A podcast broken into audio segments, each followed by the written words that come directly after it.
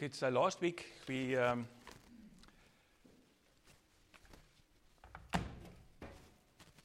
I'm going to pull a Kevin and sit.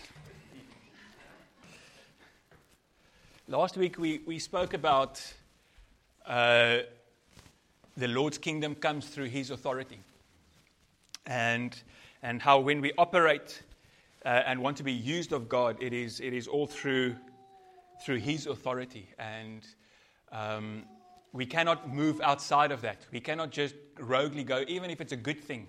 You know, even if it's something that we feel is learned or something that we've, we, we, we, we looked at how Moses, you know, one time struck the rock because God told him to, and then the water came out. And the second time, God actually said, Speak to the rock. Why? Not because God wanted to, God wanted to test his, his obedience. He wanted to test whether he's under the authority, he remains under the authority. But out of fleshliness, because he was angry, he struck the rock and he said, Do you want us to bring water from this rock? Instead of acknowledging God, that he is the one with the authority to actually bring water from a rock. So um, this morning, I want to continue sort of with that thing of the kingdom comes through. Um, and, and I want to go into, or the statement that the kingdom of God comes through his love. It comes through his love. Um, so I want to sort of just put the question out there what is love? What does that look like? What is love? And you can shout it, shout it out to me. What is love? What's that song from the 80s? what is love? Baby, don't hurt me. Is love not hurting somebody? What is love? Come on, gooi my 'n paar goed. Selflessness, yes. Yeah. Love is a choice. I like that, yes. Respect, yes. Patience. Forgiveness. Wonderful. Trust. You guys have been churched well.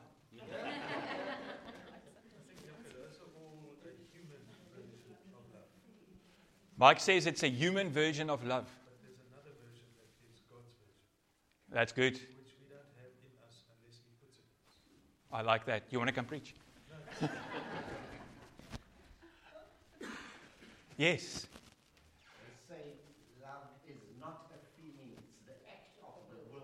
That's good.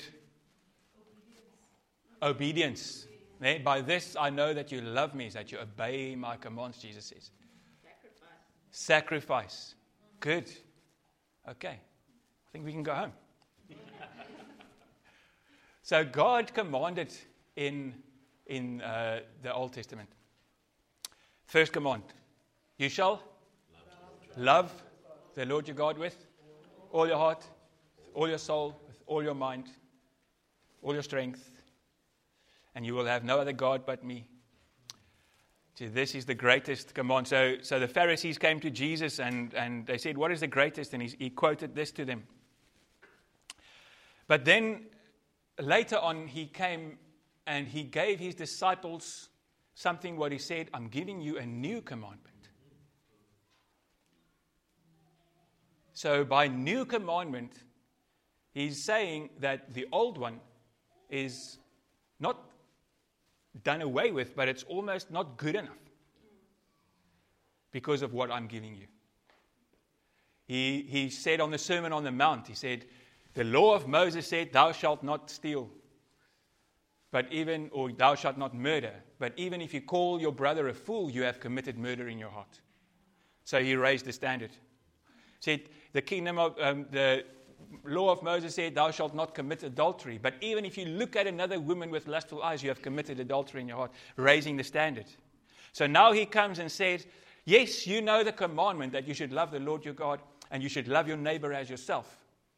But I'm giving you a new commandment love one another as I have loved you. Love one another as I have loved you. And it sort of takes this whole thing about the debt debtor relationship out of the picture. That, that, that sort of where love is a response. And I think in many of our lives, we still treat love as a response. Love is still like we see it specifically in, in marriage, where it's like the last place we're supposed to see it. But if you are good to me, then I'll be good to you. If you're doing your part, I'll do my part.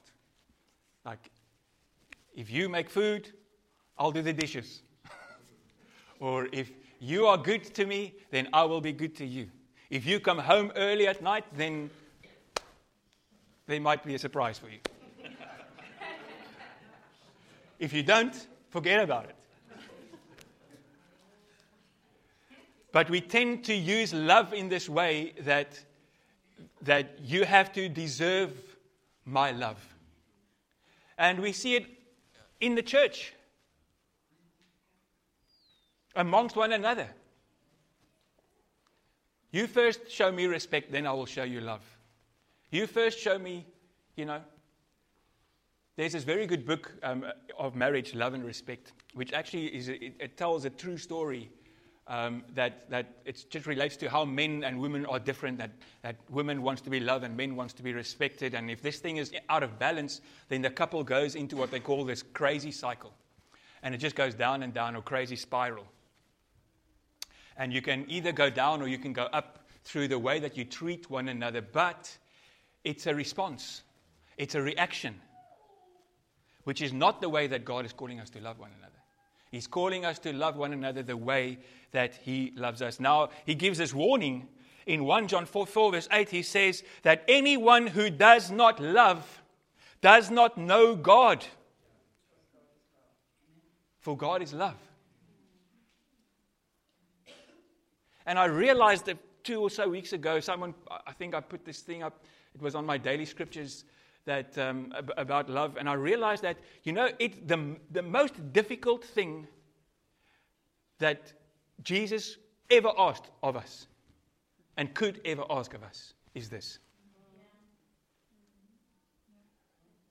And, and we, we sort of tend to romanticize love and you know, say, oh, it's so easy to love, and, you know, because I'm a, you know, but oh my goodness, it's difficult. Because people hurt us. And people are hurt. And hurt people hurt people. And, you know, all that kind of stuff. So it's so difficult. We are, we are dealing. I mean, when Jesus said this to his disciples, he was, he was not speaking to like angels he was speaking to people who had hurts, who had problems, who had parents who might have made mistakes in bringing them up, who had financial difficulties, who had worries about what's going on, you know, when Jesus leaves, who had stress. And he said, You know what? You want, you want the world to see that you are mine, that you belong to me? Love one another as I have loved you. So I want to look into that love. I want to look at what does that love really mean. And uh, I want to just throw, before I do, I'll throw in, I, we've got this marriage course uh, from Chip Ingram that we do, Marriage Built to Last. And he talks about love this way. He, he sort of, he says, love is giving someone what they need the most when they deserve it the least at great personal cost. Giving someone what they need the most, not what they want the most. Like my, my, my middle one is already on her, on her birthday list, which is in April. Uh, yeah. She's making her list, all her wants.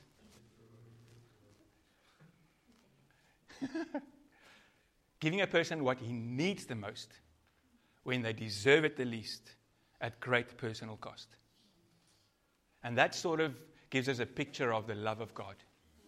Now, the, the, the word that when Jesus says love one another, and the same word that John 3:16 says that so God so loved the world is, is the Greek word, and I don't want to like try and sound clever, but I, sort of it's a nice word to remember anyways, and most of you will know it uh, because it's, it's because we're church people most. So, agape or agape, it's the noun. The verb is agapao. And I don't know if you've actually went to study actually what that means. Um, so this is what this love means. It, has got a few factors. It is an unconditional love. In other words, it is not a reaction. It is not determined by how you are loved. It is not determined by how you are treated. It's not determined by how someone welcomes you or doesn't welcome you, or look at you or treats you or doesn't treat you. It is unconditional. There is no condition to it. I'm not putting any condition of loving you or unloving you. It is an love by choice, an act of the will. Because I know that I don't want to love everybody don't want to love the people who hurt me. So I have to activate the will. I will love you. I will give you what you need at great personal cost. Act of the will. It is unconquerable kindness. It is undefeatable goodwill. It is or it never seeks, listen to this, anything but the highest good for a fellow man. So there is not an inkling or an inch of putting yourself above the other. No place for jealousy. No place for measuring up. You know, children, when they hand out sweets, nee, die een moet net so klein groter kry as. We don't do that with sweets, we do it with other stuff. We even do it with the glory of God. Oh, I want God to love me more than you. How about we come to church and say, Oh, I want God to bless you today more than me. I want God to bless you with more knowledge, with more of His presence, with more of His. I want to give, I want to give you everything. How about we treat our wives like that? God is calling us to love one another like this. And here's the thing that I think that we need to get because if we don't get this, we will not be able to do this. This is how God loves you. Love one another as I have loved you. And unless we receive this, we will not be able to reciprocate it. We need to get that revelation in our hearts that this is how God loves me unconditionally. He does, there's no condition to his love for me. It doesn't say he's not going to discipline me. It doesn't say, actually, he disciplines me because he loves me. It doesn't say he's going to give me all my wants. Actually, he's not going to give you all your wants because he loves you. Doesn't say he's going to not be angry because he gets angered when there is unrighteousness in your life because it is killing and stealing and destroying you. But it doesn't take away his love for you. It is out of his love. His anger burns because of his love. God is severe because of his love. It is not mutually exclusive. He's not either angry or loving. He's a loving, angry God when we move in unrighteousness because it kills, steals, and destroys. You understand? Yeah? This is how he loves you. Now, if, if we are to love one another the same way, then our first step, our first response must be to receive this love from him. and move away from the notion that, uh, you know what, you just don't know what my life. You just don't know what I've done. You just don't know how undeserving I am. I mean, that guy treats me like this, and that guy treats me like that, and that guy. So, if all of these people treat me, it must mean that God doesn't love me anymore. Because how can these people treat me like this if God still loves me? Our experience of this life is nowhere close to God's reality about us. The enemy wants you to believe that. He wants you to believe that what you experience is, uh, is how God loves you.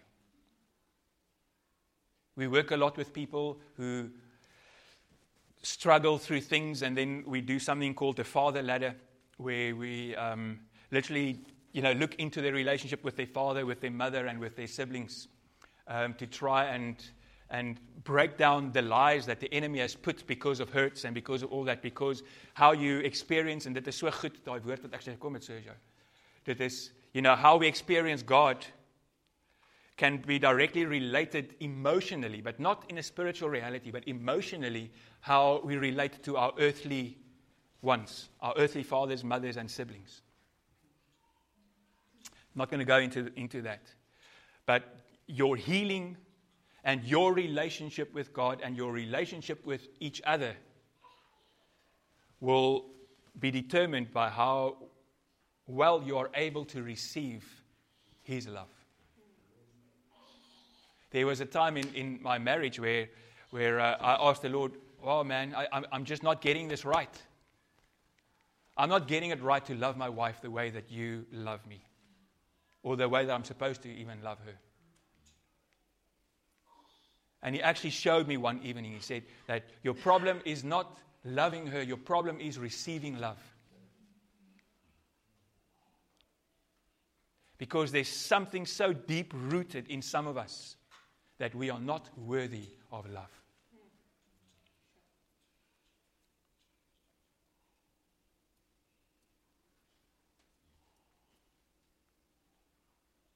But by this, the love of God is shown.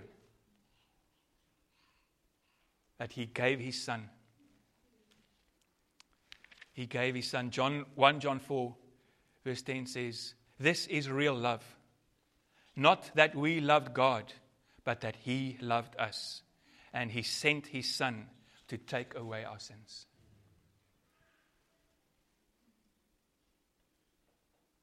He loved first, unconditional, reckless love. He loved first. I, I believe we, we are stuck mostly because we don't have a revelation of how much God loves us. I believe there's still this, this the, we still measure the love of God through our life experiences. And we need to come to the place where we, where we uh, allow the Holy Spirit, and we're going to go into that verse now, Romans 5 5. So we can rejoice too when we run into problems and trials. Because it is part of life. For we know that they help us develop endurance, and endurance develops strength of character, and character strengthens our confidence, hope of salvation. And this hope will not lead to disappointment, for we know how dearly God loves us, because He has given us the Holy Spirit to fill our hearts with His love. Other translation says, because he has shed abroad his love into our hearts through the Spirit. The only way that we can know the love of God is like what, uh, what is it Katerina, ne?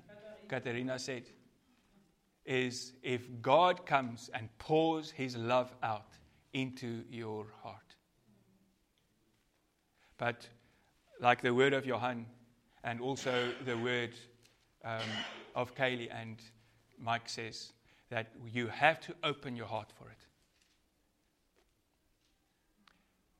It will not come through works. It will not come through striving. it will not come through trying to attain it by doing the right things because then you are placing a condition on it yourself. Do you understand? That, that if you want to experience the unconditional love of God, He literally almost have to come to you where you have nothing more to give Him. And I think that is the, the, the main problem with most of us. You asked, um, Friedrich, why are we stuck? Be- we are stuck because we are still too strong. We are stuck because, because we haven't come to the place where we realize that it is only God that can love me.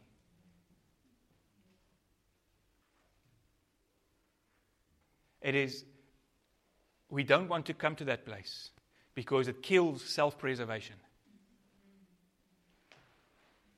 And then it makes sense when Jesus says, Unless you die to yourself, you cannot be my disciple. And dying to self is not just about your needs and your desires and your things. Dying to self is about, is about your strength. I'm not strong enough, Lord, to love you. And I'm not strong enough to love others the way that you love me. I'm not, I don't have what it takes. We must come to that realization in our lives. We must come to the realization, and we don't want to hear that. Our flesh don't want to hear it. I, I am I'm a filthy rag apart from you. If your love does not come and fix me, I'm a man that hates my colleagues.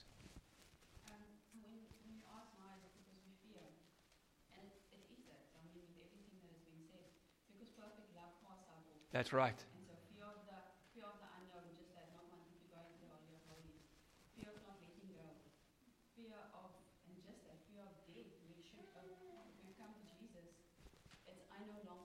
Yes. But we still trying to live. Yes. So it's that fear of, and, and the thing is, fear causes you to control, and that's where you say, you know, it makes you. That's right. That's right. So it's, it's just that, Lord, what is it that I fear? Reveal those things in my heart, O God, and perfect love, you are perfect love, Lord, cast out that fear. That's right. And then love always trusts. Love always, you know, 1 Corinthians I mean, what does that say? 1 Corinthians 13 says this about love love can suffer long. You know, we think patience is waiting in line for people in front of you who's hogging the till.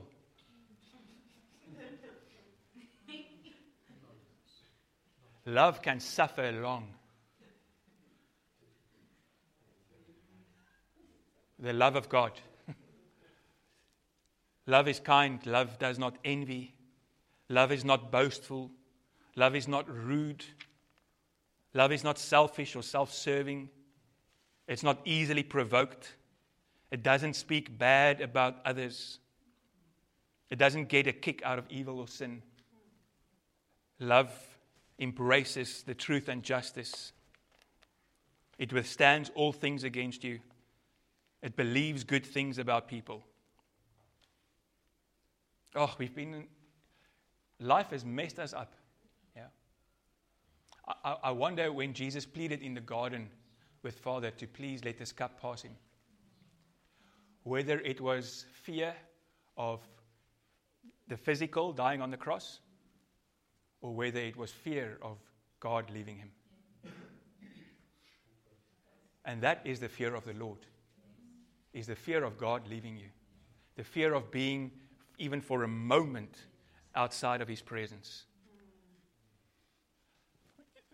This is the reality. Colossians 1 21 and on says, You were His enemies, separated from Him by your evil thoughts and actions. Daai lys wat ons? And that's the that, that's the list that that Satan so readily wants to bring to you and say, Oh, you're not worthy, you're not worthy. How can you say, how can you say that God can love you? How can you say that you can be one with Him? Say, you were His enemies, separated from Him by your evil thoughts and actions. Yet now, in other words, something changed. He has reconciled you made you one again to himself through the death of Christ in his physical body. And as a result, he has brought you into his own presence. And you are holy and blameless, and you stand before him without a single fault. By the blood of Jesus. You know, we must really, as much as we realize that we cannot do this, and that we are weak and that we are feeble, we must realize that He made us right. He made us strong. He made us perfect vessels to receive the love of God. Colossense 1 vers 21 tot 22. This morning Katarina prayed this verse and then I sort of knew that we must do this message. Romans 8 verse 38 and 39 says, I am convinced that nothing can ever separate us from God's love. Nothing can ever separate us from God's love. Neither death nor life, neither angels nor demons, neither fears for today nor worries about tomorrow, not even the powers of hell can separate us from God's love. No power in the sky above or on the earth below, indeed, nothing in all creation will ever be able to separate us from the love of God that God revealed to us in Christ Jesus our Lord. We need the revelation. I want to ask you, do you believe it? And then everyone's going to say yes. Because ons glo dit hier. But we need a revelation of the love of God. We need the Holy Spirit to come and pour his love out into our hearts. And I, I, want to, I see that we haven't used Nagmaal in the, in the worship, which is a good thing. Um, a new commandment I give you, says Jesus. That you love one another as I have loved you. And that is the proof of his love. Not our experience, not our emotions, not how we feel you know, when the love of God flows from you, it will not come out in the feeling that you want to go buy somebody a box of chocolates. So on that list, you get the stamp that, said, that says redeemed. It says paid for. It's, the, the price is paid. It doesn't say it didn't exist. It did exist. It does exist we, we are human, we make mistakes, we, we, we do crazy, stupid things. We are in rebellion, we, we hurt people. According to Jesus' standards, we murder just by calling somebody a fool. He says, redeemed. And I think paying the fine sort of lets us come off easy. But I explained it to the guys in, in prison the other days. Let's say you weren't here to pay a fine, but you were here and you were sentenced to death. Which one of you would say, or you, let's say your roommate was sentenced to death? Which one of you would go and say, I will take that penalty on myself? Not because he was a good guy, not because he's done something well, not because he's done anything good, because he murdered somebody. I will become a murderer in the books of the courts. Put my name on it that I murdered people, that I raped people, that I killed, that I destroyed, that I did all those things. I will put my name to it. And I will give you my name that says not guilty. Who would do that? Only love would. He says, Love one another the same. Okay, Deborah.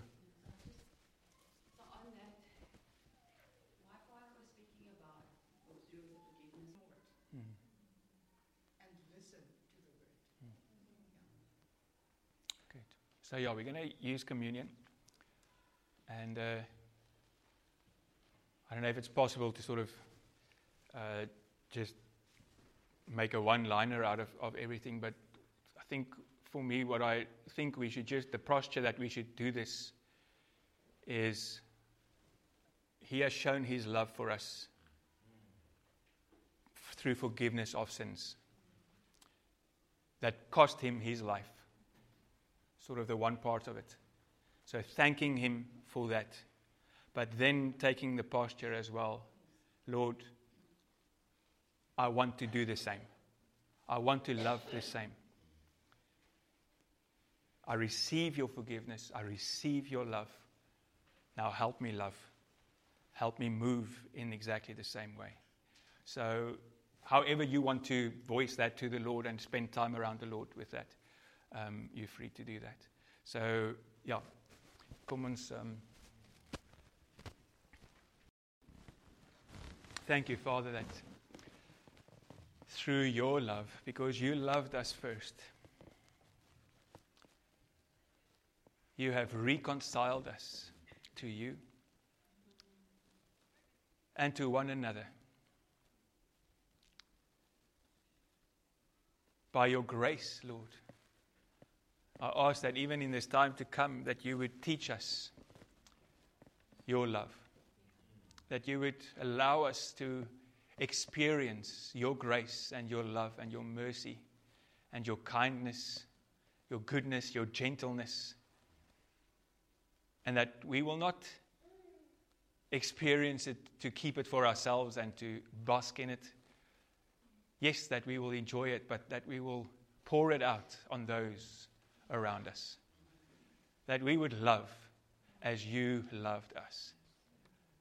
By your grace and your mercy, we ask you this, Lord. We thank you, Jesus, that you have given us all things, every spiritual blessing, of which I believe this is the the biggest, your love. Thank you, Lord. Amen.